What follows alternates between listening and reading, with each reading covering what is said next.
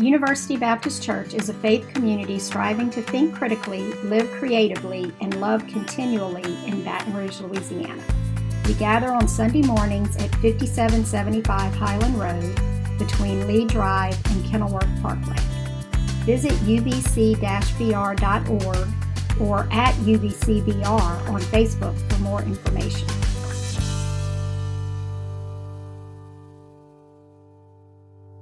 Over the last couple weeks, we've been talking about how Christ desires to fill our lives with goodness and kindness and gentleness and peace and unity. We've been looking at Paul's letter to the Colossians, in which he is inviting them to, to pour out of their lives things that will not fill them with goodness, but instead allow Christ to fill them with something different. We've been talking about that our lives are like a bucket, and each day we have the opportunity to either empty our buckets or fill our buckets, to either fill up the buckets of others or empty them. And so for this, we look at our theme text in Colossians chapter 3, verse 12. Some of y'all are still thinking, no, that turkeys are not born that way. I just want to be clear. They were playing a joke on that young lady.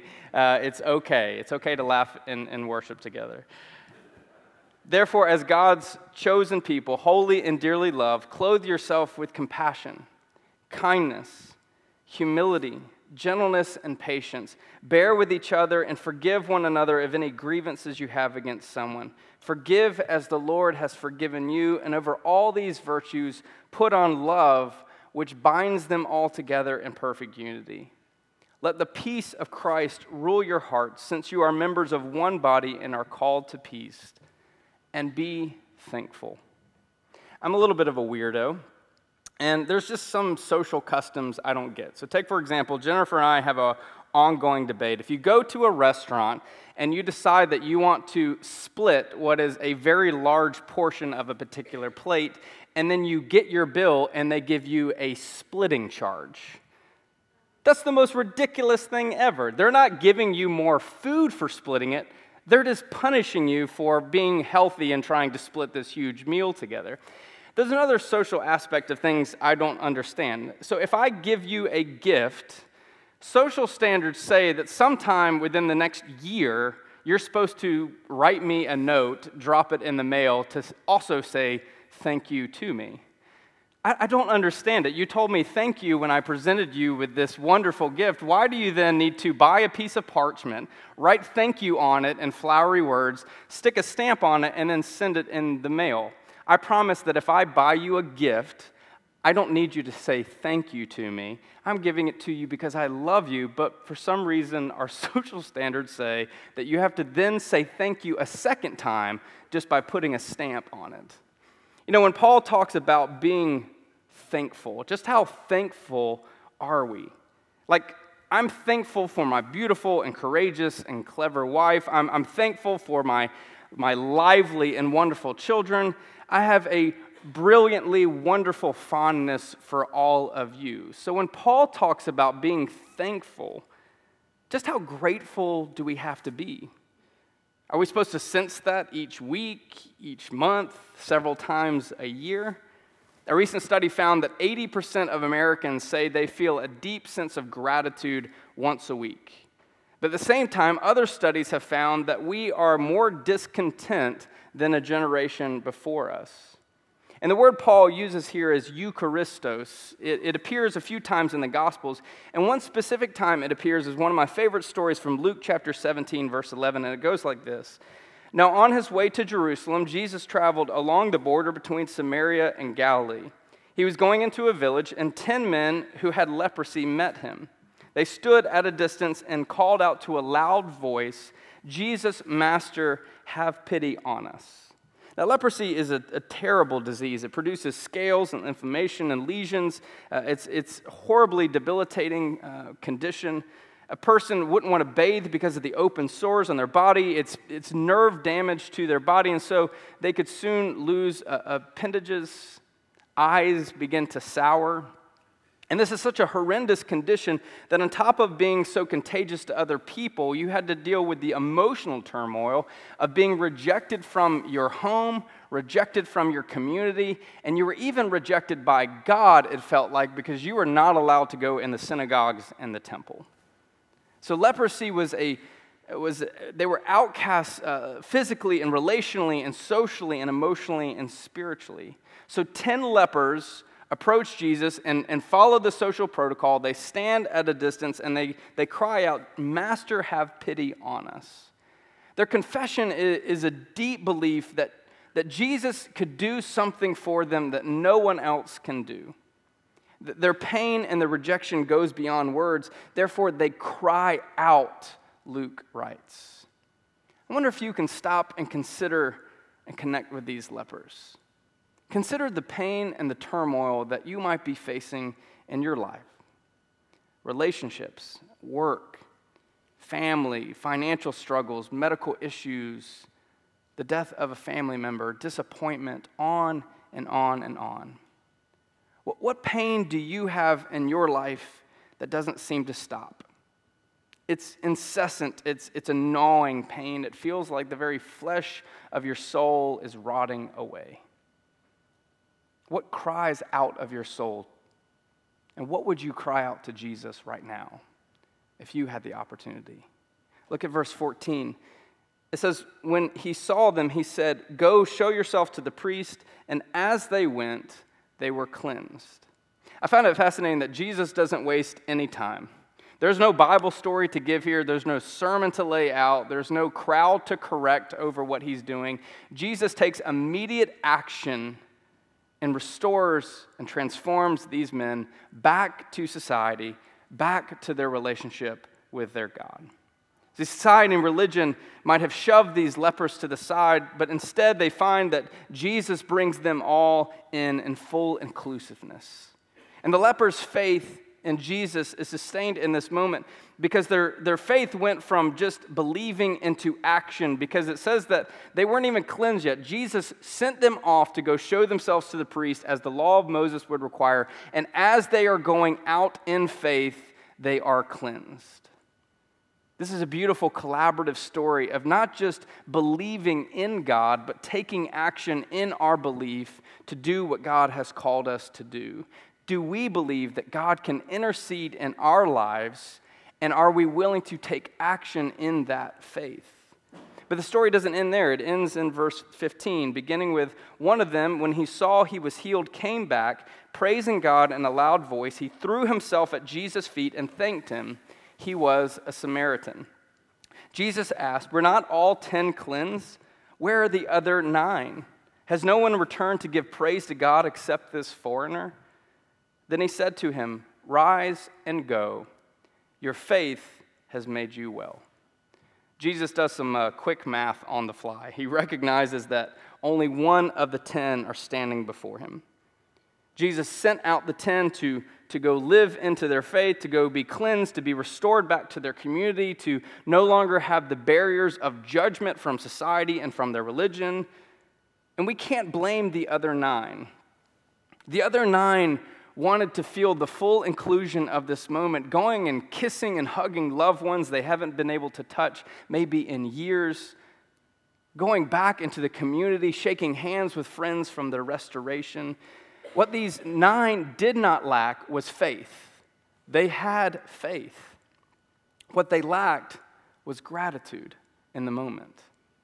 At the church I previously served, uh, we had a wonderful tradition of doing a Thanksgiving meal together on a Sunday night before Thanksgiving. And we all had the turkeys and the fixing. And at the end of the meal, we would stand up and we'd get in this large circle, and each person would share something that they're grateful for. And I'm not saying that I'm gra- not grateful for any of these things, but after a handful of people, the same thing was repeated almost person by person. I'm thankful for my wife. I'm thankful for the church. I'm thankful for our troops. Next person. I'm thankful for my husband. I'm thankful for our church. I'm thankful for our troops. I'm thankful for my wife. I'm thankful for our church. I'm thankful for our troops. Each person, we're going around repeating the same thing they are grateful for. Really, that's it? That's all the creativity we can muster in our gratitude towards God, I remember thinking.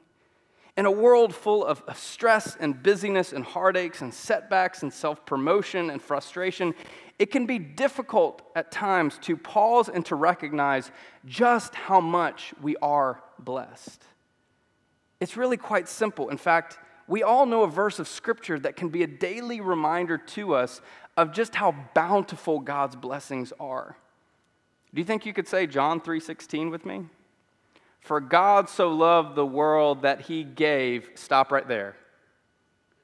Did you hear that? For God so loved the world that he gave. Stop. How fascinating. For God so loved the world that God gave. Think about that for just a second. The Greek word used there is adokin, which means to bestow, to supply upon, to reach out, to grant, to commission, or to give to someone asking. How often do we fail to pause and recognize that God gives? The finite details of what God gives and continues to give to us, we'll, we'll, we'll, get to in just a second. But we have to pause and recognize the fact that we are created by a God that gives. Now, the verse does say, For God so loved the world that he gave his one and only Son, that whoever believes in him shall not perish but have eternal life. For God did not send his Son into the world to condemn the world, but to save the world through him. Isn't it fascinating? We are created by a God who loved us so much. The word used here for love is the most powerful and remarkable word of love used in all of the scriptures. This is the love that Paul describes as patient and kind. It's a love that's never arrogant or rude or self seeking or keeps records of wrongs. It, it, it, bears in all things, endures in all things, hopes in all things. This is the kind of love that God has given us. And it's God's profound and unabashed love for us that God gives to us generously. It's a powerful love that cannot be broken or destroyed, as Romans declares Who can separate us from the love of God that's in Christ? Will tribulation or distress or persecution or famine or nakedness or peril or the sword? No, Paul declares, for I am convinced that neither life nor death, neither angels nor demons, neither present nor future, nor any powers, neither height nor depths, or anything else in all of creation will be able to separate us from the love of God that's in Christ Jesus. That is a generous love. It's not a love just for those who are religiously self righteous.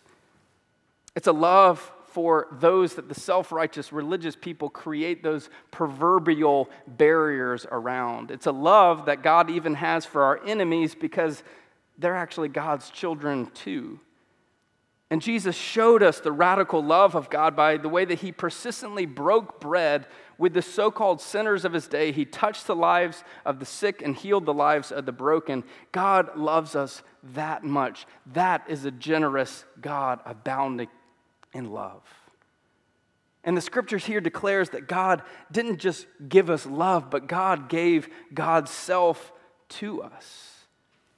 This is the example we have in Christ that God chose to take upon himself flesh and bone, to walk among us, to feel our pain, to heal our brokenness, to touch our infirmities, to abolish our slavery, to release the imprisoned. God gave us Christ life, his body and his blood, his presence as the ultimate gift of love to us.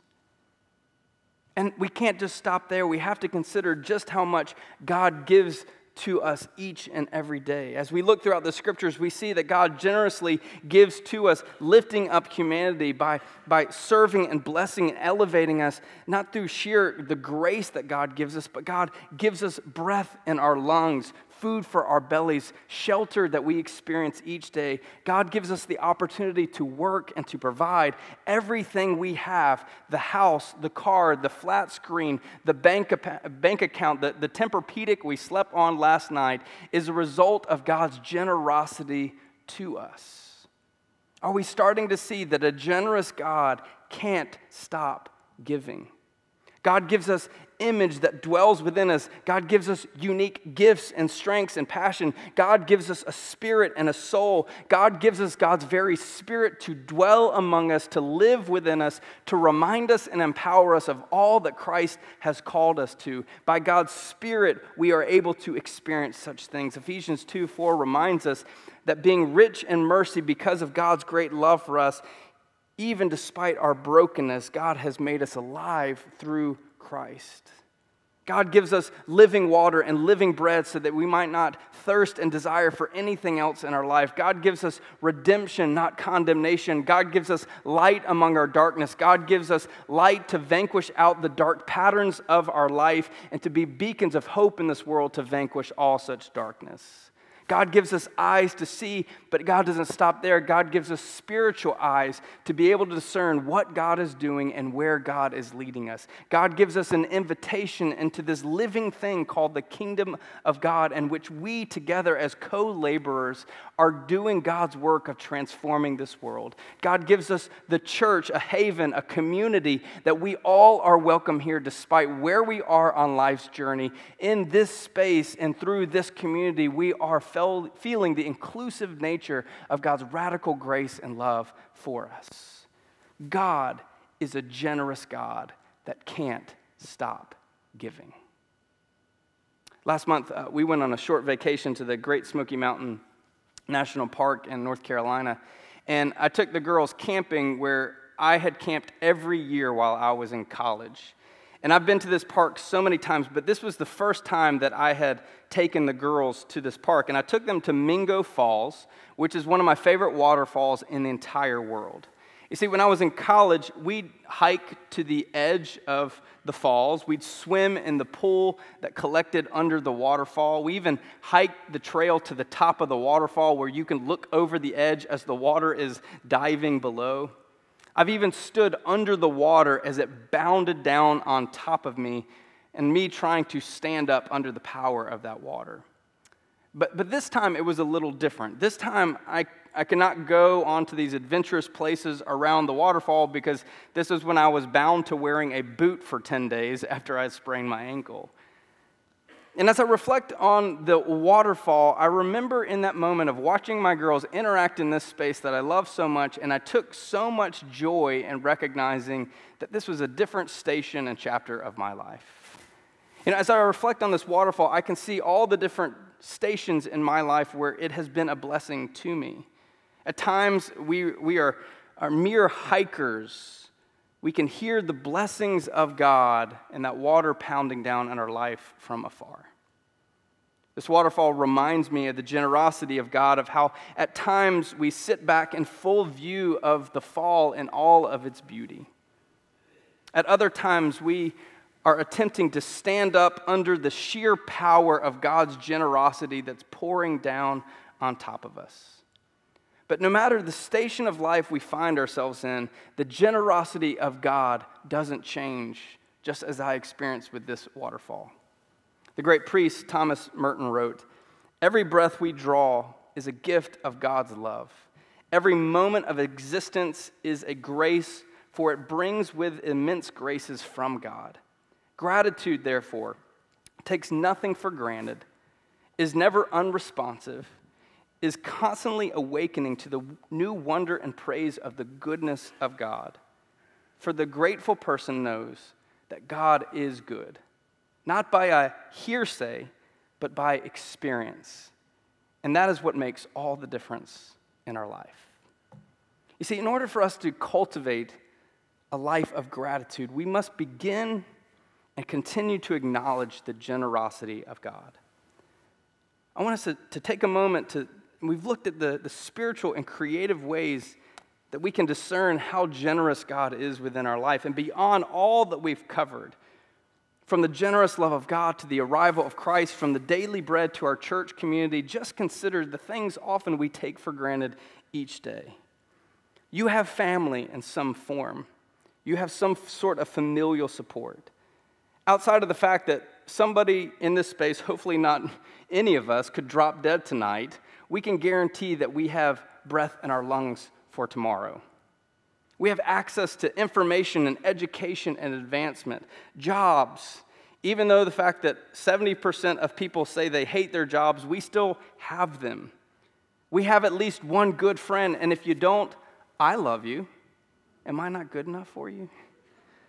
We have the ability to think critically. We had the freedom to believe without fear of someone else trying to influence our conscience open our closet and we find drawers and closets full of clothes, clothes, clothes.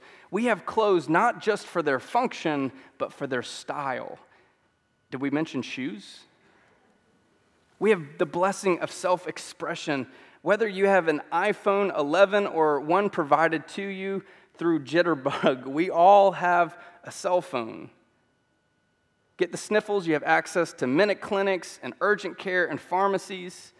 We have emergency rooms and hospitals all around us. We have the bountiful blessing of coffee. And it comes in 5,000 different options around us, whether it be Starbucks or community coffee or local coffee shops or McDonald's. Please don't do that. Or Keurig or home ground. Got an emergency? You can pick up the phone and call 911, and the police will be there in an instant. Folks, we have so much stuff in our lives.